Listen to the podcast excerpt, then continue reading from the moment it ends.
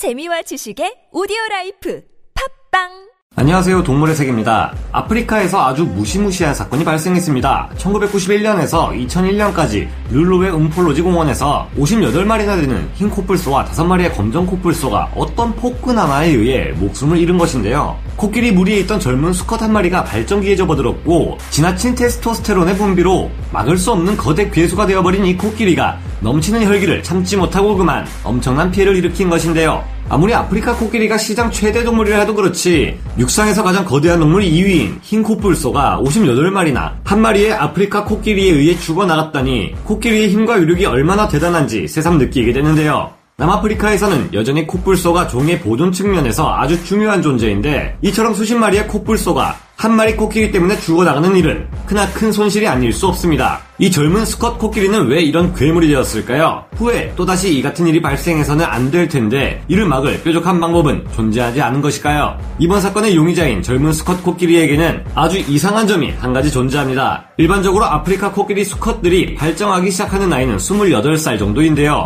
그런데 수십 마리의 코뿔소를 공격한 이 수컷 코끼리는 나이가 고작 17세에서 25세 사이였던 것으로 추정된다는 것이에요. 이 수컷 코끼리의 경우 다른 개체들보다 무려 10년이나 일찍 발정기가 찾아온 것인데 여기에는 결정적인 이유가 있었습니다. 코끼리 무리 내 지도자 역할을 해야 하는 나이든 수컷 코끼리가 없었기 때문이었는데요. 예상치 못하게 너무 일찍 괴물이 되어버린 이 수컷 코끼리 한 마리 때문에 코뿔소들은 너무나 큰 희생을 치러야 했습니다. 룰루웨 움폴로지 공원에서 폭군이 되어 돌아다니는 이 수컷 코끼리는 1991년부터 2001년 동안 10년에 걸쳐 58마리의 흰 코뿔소 그리고 5마리의 검은 코뿔소를 죽여버린 것입니다. 코뿔소들은 주로 7월에서 12월 사이에 빈번하게 희생되었고 이들의 희생은 보호구역 전역에 걸쳐 많은 곳에서 일어나고 있었다고 하는데요. 이 같은 사태는 다른 지역에서도 일어나고는 하는데 1992년에서 1997년까지 5년 동안 필라네스버그 국립공원에서는 아프리카 코끼리가 무려 최대 50마리에 달하는 흰 코뿔소를 해쳤다고 합니다. 앞서 말씀드린 룰루의 움폴로지 공원에서 희생된 코뿔소들은 하나같이 어깨나 가슴 부위 등에 코끼리의 거대한 엄니로 인한 심각한 부상이 남아 있었다는 것을 발견할 수 있었다고 하는데요. 두 지역에서 코끼리가 해친 코뿔소들의 대부분은 성체였으며 지역에 따라 차이는 있지만 모든 연령대의 코뿔소들이 코끼리에 의해 희생당했고 암컷, 수컷 가리지 않고 다양한 코뿔소들이 희생되었다고 합니다. 코뿔소들은 엄청난 덩치를 가진 거구들인 만큼 일반적인 상황에서라면 세상에 무서울 것이 없는 존재들입니다. 특히 아프리카 대륙에 서식하는 흰 코뿔소는 전체 몸 길이가 5m에 어깨 높이는 3m, 최대 몸무게가 4톤에 달하며 사자물이나 하이에나들의 공격은 물론 나이라거의 공격까지도 신경 쓸 필요조차 없는 동물계의 전체나 다름없는 존재입니다. 하지만 상대가 수컷 아프리카 코끼리라면 이야기가 아주 크게 달라집니다. 오래전 누군가에 의해 촬영된 영상에서 암컷 검은 코뿔소 한 마리가 수컷 아프리카 코끼리 한 마리에게 얼마나 무력한지 알 수 있는데요. 해당 영상에서 수컷 아프리카 코끼리는 지나가는 검은 코뿔소 암컷을 코로 밀어 뒤집어 버린 다음 계속해서 굴리고 다니며 마치 장난감 다루듯 대하는 모습을 볼 수 있었습니다. 아프리카 코끼리는 현존하는 모든 지상동물 중 가장 거대한 동물로 기록상으로는 최대 10톤을 기록한 개체마저 있을 정도입니다. 이 정도면 백악기에 살았던 지상 최강의 육식공룡 티라노사우루스 렉스의 무게에 필적하는 덩치인데요. 대형 개체들의 경우 7톤을 넘나들며 큰 개체의 경우 8톤에서 9톤까지 나가는 수컷 아프리카 코끼리들도 존재했습니다. 덩치가 더 큰 수컷을 기준으로 한다 해도 무게가 2.3톤 정도의 흰 코뿔소가 일반적으로 5톤에서 6톤 나가는 아프리카 코끼리 수컷을 상대하는 것은 정신나간 행위이죠. 단순히 사진상으로 비교해봐도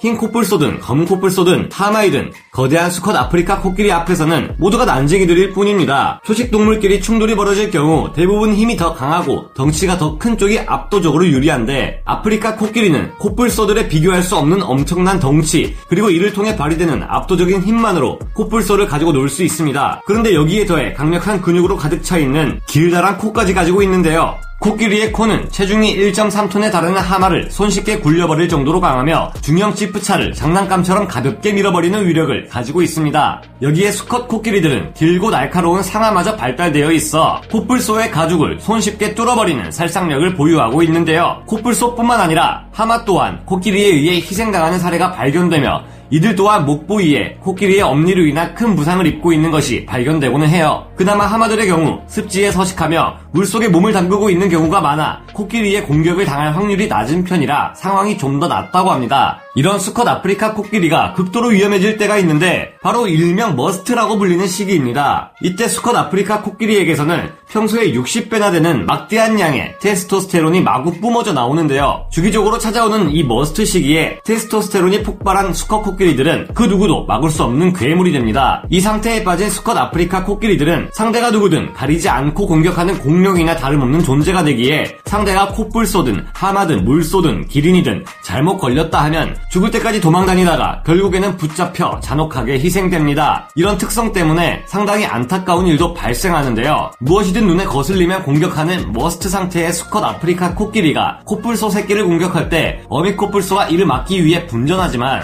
너무나 큰 전력 차이를 극복하지 못하고 결국 희생되고 마는 경우가 빈번합니다. 그 외에도 코뿔소를 작은 암컷 코끼리로 착각해 짝짓기를 시도하는 musth 상태의 수컷 코끼리들 때문에 희생되는 코뿔소들도 있는데요. 아마추어 사진작가 루이스 콕과 그의 아내가 촬영한 사진으로 번식기에 남성 호르몬 증가로 공격성을 띠게 된 수컷 코끼리에게서 새끼를 보호하기 위해 코끼리를 어미 코뿔소가 견제하다 공격당했다고 하며 사진 속의 어미 코뿔소는 부상으로 죽었다고 합니다. 이처럼 강력한 아프리카 코끼리들을 유일하게 사냥할 수 있는 것이 20마리에서 30마리 무리를 이룬 사자들이지만 여전히 사자들은 코끼리들을 크게 두려워하기도 하는데요. 한 암사자는 아성체 아프리카 물소 한 마리를 매우 오랜 시간 동안 겨우겨우 사냥해 숨통을 끊어놓기 직전이었는데도 불구하고 마침 근처를 지나가던 코끼리와 눈이 마주치자 그만 다잡은 물소를 버리고 도망가 버리기까지 합니다. 코끼리를 4시간 만에 쓰러뜨려 버릴 수 있다는 맹독을 가진 독사들도 별 수 없습니다. 이들의 독은 코끼리를 죽일 만큼 맹독성인 것은 사실이지만 돼지의 지방층조차 뚫지 못하는 이들의 짧은 독니로는 코끼리의 두꺼운 가죽을 간지럽히기도 어렵기 때문인데요. 심지어 같은 코끼리 무리에서조차 광폭해진 musth 상태의 수컷 코끼리를 말리려 나서는 이들은 보기 힘듭니다. 그러나 이들을 막을 수 있는 효과적인 수단이 원래 있었는데요. 나이가 들어 많은 지혜와 연륜을 가진 노익장 수컷 코끼리들은 musth 상태에 빠진 수컷 아프리카 코끼리들조차 통제하는 것이 가능하니 놀라울 따름입니다. 코끼리가 얼마나 사회적인 동물인지와 함께 높은 지능을 가지고 있는지 알 수 있는 부분인데요. 개인적인 생각으로는